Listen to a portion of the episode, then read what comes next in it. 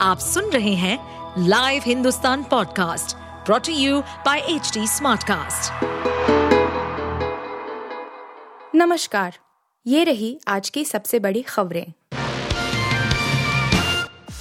land for job case ED की तेजस्वी से marathon पूछताछ आठ घंटे पैंसठ सवाल जानिए क्या क्या पूछा रेलवे में नौकरी के बदले ज़मीन मामले में पूर्व उप मुख्यमंत्री तेजस्वी प्रसाद यादव से प्रवर्तन निदेशालय, ईडी ने मंगलवार को करीब साढ़े आठ घंटे तक पूछताछ की।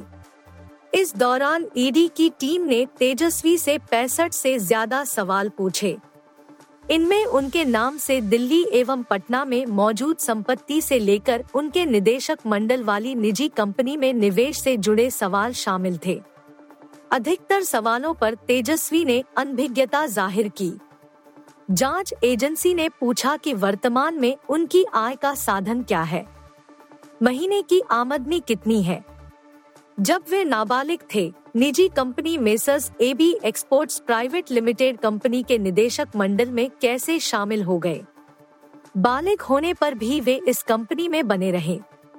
यह कंपनी क्या काम करती है? इसका सालाना टर्नओवर चार करोड़ के आसपास होते हुए भी कार्यालय दिल्ली के फ्रेंड्स कॉलोनी जैसे पौष इलाके में कैसे है? इस बंगले को कैसे और किससे खरीदा गया था? इस बंगले की मौजूदा कीमत करीब 150 करोड़ रुपए से अधिक है। पटना से दिल्ली जाने पर आप इसी बंगले में ठहरते हैं। बावजूद इसके बारे में पूरी जानकारी कैसे नहीं है। इसके अलावा एक अन्य कंपनी मेसर्स ए के इंफोसिस्टम प्राइवेट लिमिटेड के बारे में भी जानकारी ली गई है। इन दोनों कंपनियों के नाम से जिनती जमीनें ट्रांसफ़र की गई फिर इनमें कई जमीनों को उनके परिवार के सदस्यों के नाम ट्रांसफ़र क्यों किया गया था? ज़मीन लेकर जिन लोगों को रेलवे में नौकरी दी गई, उसके बारे में वे क्या जानते हैं? इससे पहले मंगलवार सुबह करीब साढ़े ग्यारह बजे तेजस्वी अपनी गाड़ी से पटना स्थित ईडी के जोनल कार्यालय पहुँचे। अन्य वाहनों में राजद के अन्य नेता थे। कार्यालय में उन्हें जाने की अनुमति मिली। वही, गेट के बाहर पार्टी के नेता और समर्थकों का जमावड़ा लगा रहा। पूर्वान्ह ग्यारह बजकर तीस मिनट बजे से शुरू हुई पूछताछ रात करीब आठ बजे पूरी हुई। इसके बाद बाहर निकले तो मुस्कुराकर हाथ हिलाते हुए लोगों का अभिवादन किया। गाड़ी पर बैठने से पहले पायदान पर खड़े होकर अंगुलियों से विक्ट्री का चिन्ह बनाकर लोगों को दिखाया और बिना बयान दिए गाड़ी में बैठकर चले गए। गौर हो कि इसके पहले सोमवार को राजद अध्यक्ष लालू प्रसाद से ईडी की टीम ने 10 घंटे में करीब 50 सवाल पूछे थे। पाकिस्तान ने आरोप लगाया है कि भारत पाकिस्तान में घुसकर वहाँ के नागरिकों और आतंकवादियों की हत्या कर रहा है। पाक के इन आरोपों का चीन ने भी समर्थन किया है। ड्रैगन ने कहा कि इस्लामाबाद द्वारा किए गए दावे पर ध्यान देने की आवश्यकता है। चीनी विदेश मंत्रालय ने कहा कि हम आतंकवाद के खिलाफ दोहरे मानकों का विरोध करते हैं। आपको बता दें कि भारत लगातार चीन पर पाकिस्तान स्थित आतंकवादियों पर संयुक्त राष्ट्र के द्वारा प्रतिबंध लगाए जाने के प्रयास को रोकने का आरोप लगाता है।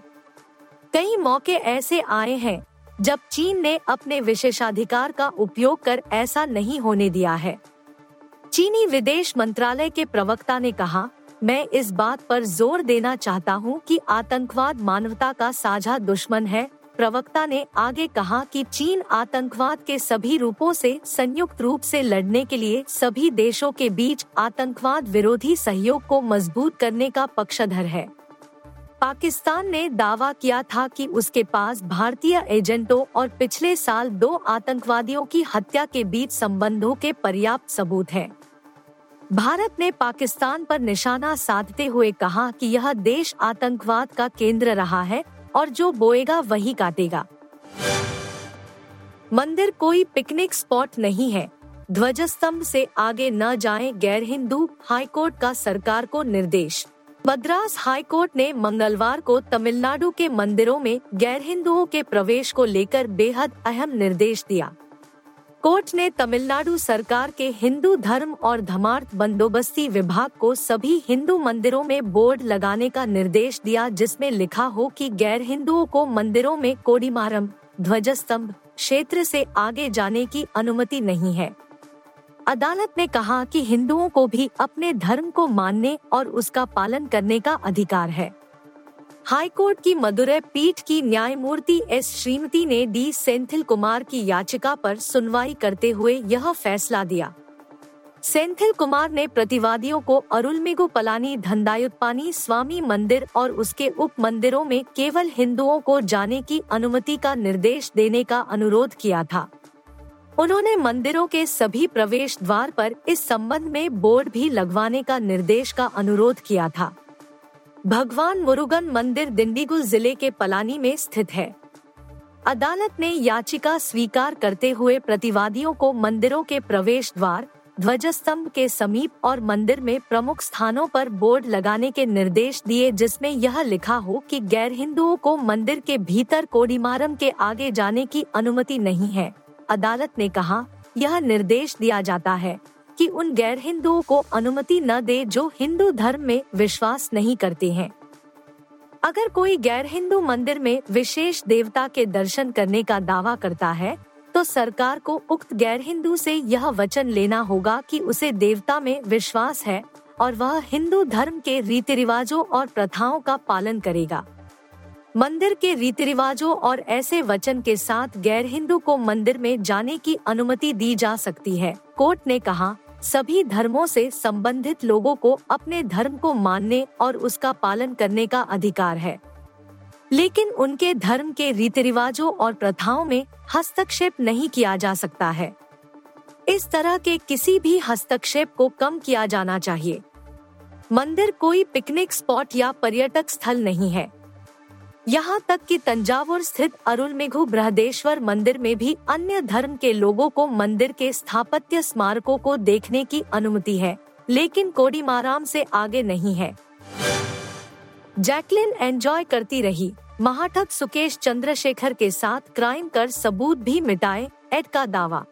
महाठग सुकेश चंद्रशेखर पर चल रहे 200 करोड़ के मनी लॉन्ड्रिंग के मुकदमे में आरोपी बॉलीवुड अभिनेत्री जैकलीन फर्नांडिस को लेकर प्रवर्तन निदेशालय ने दिल्ली हाई कोर्ट में अहम बातें कही हैं।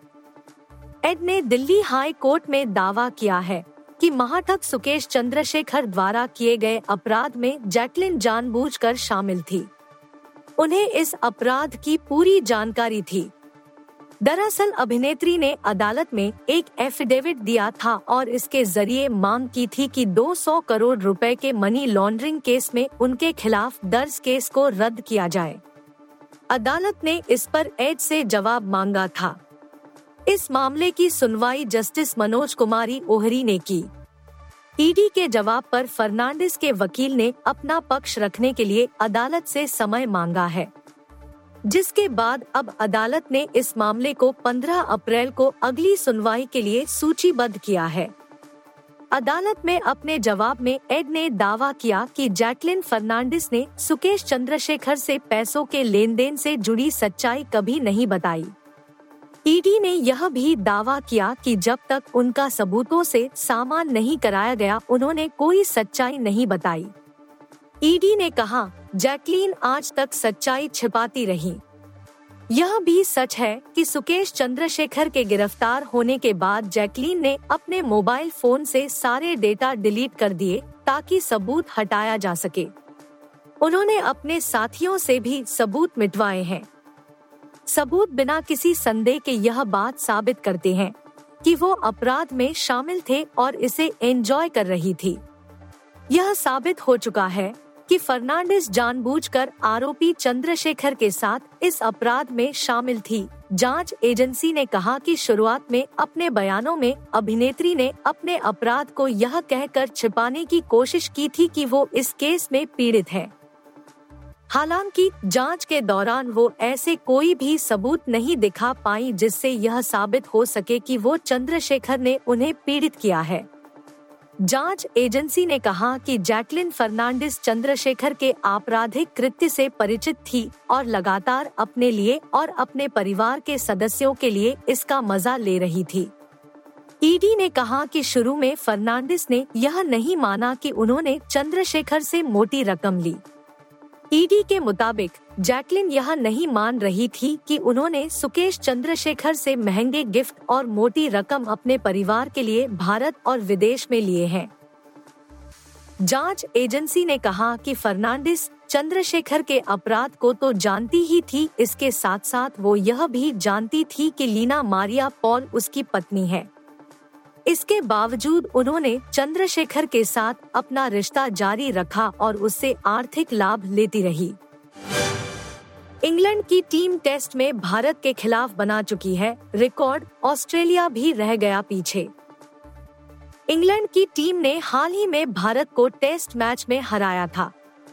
हैदराबाद में खेले गए पाँच मैचों की टेस्ट सीरीज़ के पहले मुकाबले में इंग्लैंड ने भारत को 28 रनों से मात दी थी। इसी के साथ एक रिकॉर्ड भी इंग्लिश टीम ने अपने नाम किया था।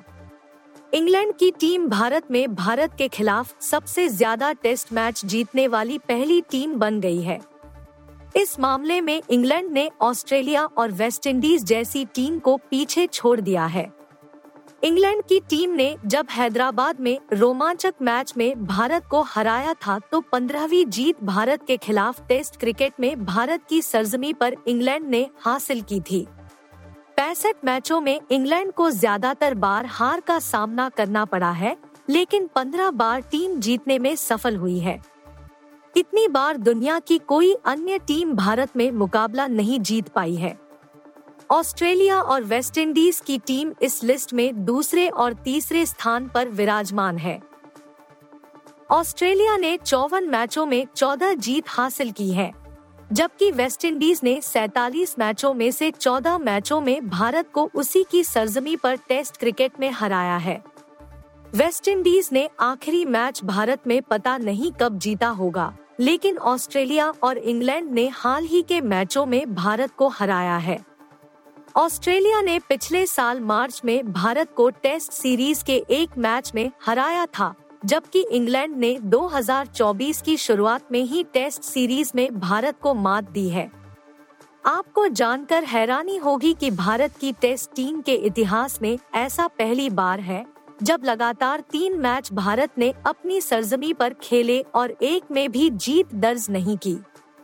भारत को पिछले तीन में से दो मैचों में हार मिली जबकि एक मैच ड्रॉ रहा था। हैरानी वाली बात यह है कि भारतीय टीम के कप्तान इन तीनों मैचों में रोहित शर्मा रहे हैं। इस तरह रोहित शर्मा के नाम ये शर्मनाक रिकॉर्ड दर्ज है।